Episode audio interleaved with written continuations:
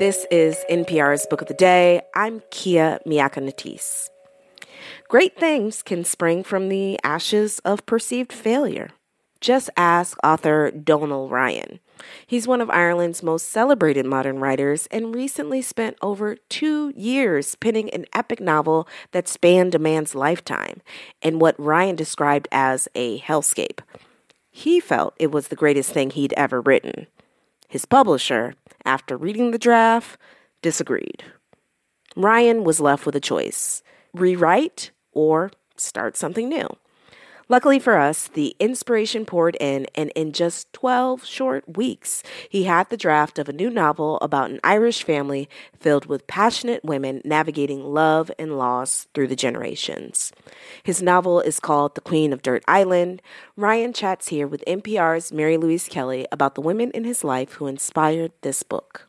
This message comes from NPR sponsor Noom. Noom's first ever cookbook, The Noom Kitchen, helps you build new habits for a healthier lifestyle. Check out The Noom Kitchen for 100 healthy and delicious recipes to promote better living. Available to buy now wherever books are sold.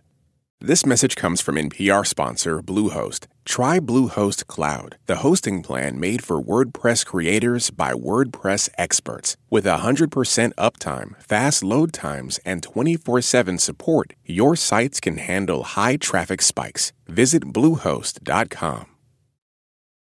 Donal Ryan's novel, The Queen of Dirt Island, is a love story. Now, I do not mean in the traditional romantic sense. Rather, it's about the love that four generations of women in the Aylward family feel for one another. Beginning in 1982, the novel chronicles the lives of these four women in County Tipperary, Ireland Mary, Eileen, Saoirse, and Pearl. We glimpse their struggles, their knock the walls down fights, both with outsiders and amongst themselves. We glimpse their commitment to one another. Well, Donal Ryan joins me now from Limerick, Ireland. Welcome to All Things Considered. Thank you, Mary Louise. It's such a pleasure to be here. I want you to begin where the book begins, uh, with the birth of Saoirse, who becomes the narrator. Who is she? And just give us a glimpse of how she comes to be the fulcrum around which this family pivots. Sure. Uh, Saoirse is the daughter of Eileen Aylward, who is pretty much the titular queen of Dirt Island, um, who's based loosely but quite faithfully in a way on my own mother. Um, oh, really? And huh. yeah, and it worked out um, to be a novel that centres women, but not quite by design. I didn't explicitly planned this. I didn't say to myself, okay, you know, the men here will be, be peripheral and attendant, and the women will take center stage. But it just kind of happened. It sounds a bit silly, but it, it was almost a magical process because I wrote the novel very quickly and. Saoirse's voice and what Saoirse witnesses was all very clear to me and came very easily. Um, it was probably the easiest book I've written in my shortish career. Huh. And when you say, yes, this is a novel that centers women, but I didn't start out planning that. It just magically came to be. To give me a, give me a little more detail. when you say it, it just sounds it sounds crazy. Is it just women are at the center of, of everything, or or how did this how did this come about? Well, I guess so. That's the way it's always seemed to me from a young age, um, because in the seventies and eighties in, in rural Ireland, in most houses the dads went to work, and most houses I knew of, mum stayed at home. Now, my own mum worked in a betting office um, part time when I was a child, but for the most part, um, I was among women because I had a sister and a mother and a grandmother who often stayed with us, and it seemed that all of the neighbourhood women would congregate in my mum's kitchen during the day. So it's the way it felt, and you know, I, I really drew on the humour and spirit and strength of those women when I was writing this book. Eileen strode through my imagination and kind of gave the orders and told me what to do. You also imagine all kinds of horrible things happening to your characters, starting with the death of the man who is the husband of one and the son of one and, and the father of, of the third of your main female characters. Mm-hmm. Um, and I'm curious what that was like, imagining taking it sounds like a place inspired by this very safe central place in your own life and then imagining well what if everything had spun in all kinds of different yeah. directions Exactly. I mean, I made a pact with myself years ago when I started to write seriously. I decided I was going to try to narrow the distance between the reader and what they were reading as much as possible. I was going to try to draw on the best and worst parts and all of the variegations in between of life. And so I wasn't going to shy away from the darkness, from the, the awful things that befall people. Because life is so fragile. No. Um, I thought, you know, I'm going to try to have something in here that's, that's that bends towards that lovely kind of dark, scathing Irish humour and, and in every chapter if possible.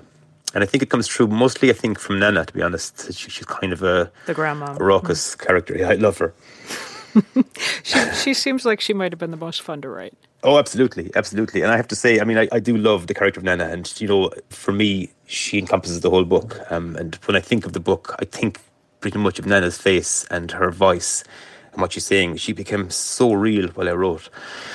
And I wrote um, an article recently that was published on LitHub, and I talked about how it seemed as though there was a ghostly, disembodied voice whispering inspiration in my ear for the whole 12 weeks of the writing of the first draft. And I think that voice was Nana's, um, for sure.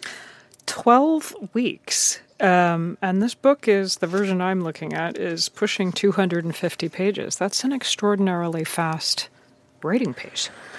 Yeah, I was kind of in a panic. Um, no, I didn't. I wasn't panicking during the act of writing, but I had spent the previous two years. I'd spent all of my writing time composing a much longer and much darker novel that spanned a man's lifetime, and I described it as a, a hellscape because he is coming to terms with some awful acts he's committed, and so it's a series of confessions.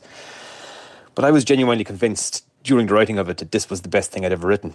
But I was very gently and kindly disabused of that notion by my publisher and editor when I sent the manuscript in.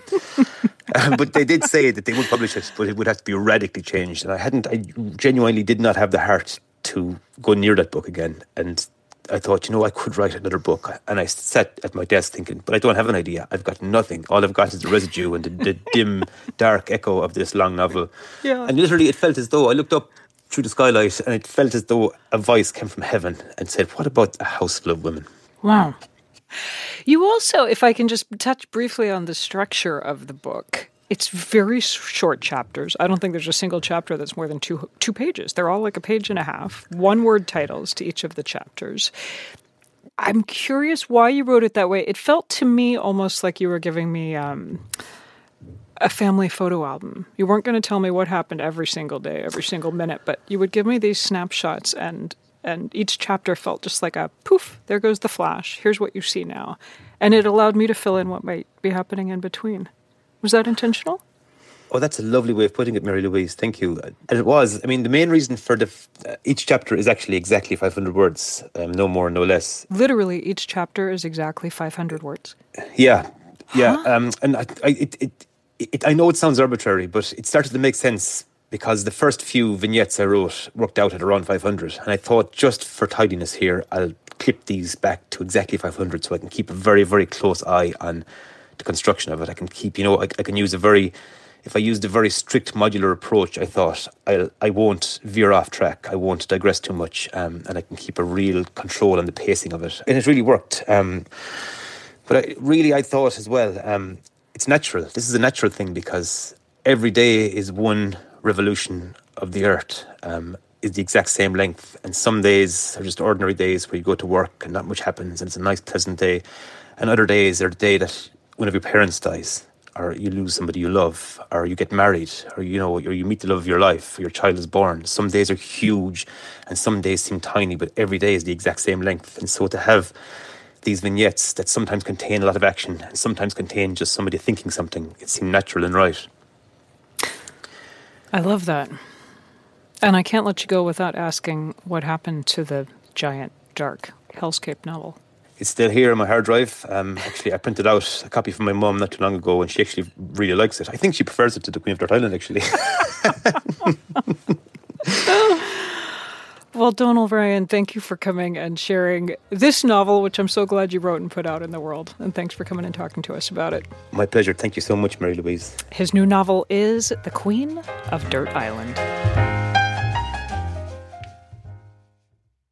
This message comes from NPR sponsor BetterHelp. When you're carrying around a lot of stress, therapy is a safe space to get it off your chest. If you're considering therapy, give BetterHelp a try at betterhelp.com/npr to get 10% off your first month. This message comes from NPR sponsor Grammarly, the secure AI writing partner that understands your business. With Grammarly's AI, what used to take a few hours only takes a few clicks. Learn what better writing can do for your company at grammarly.com. Grammarly, easier said, done. On Wildcard, the new podcast from NPR, you'll hear people like comedian Jenny Slate reflect on their lives. What is something you think about very differently today than you did 10 years ago? Dressing, like not salad dressing. I've always loved it and I'll never stop. Dressing my body.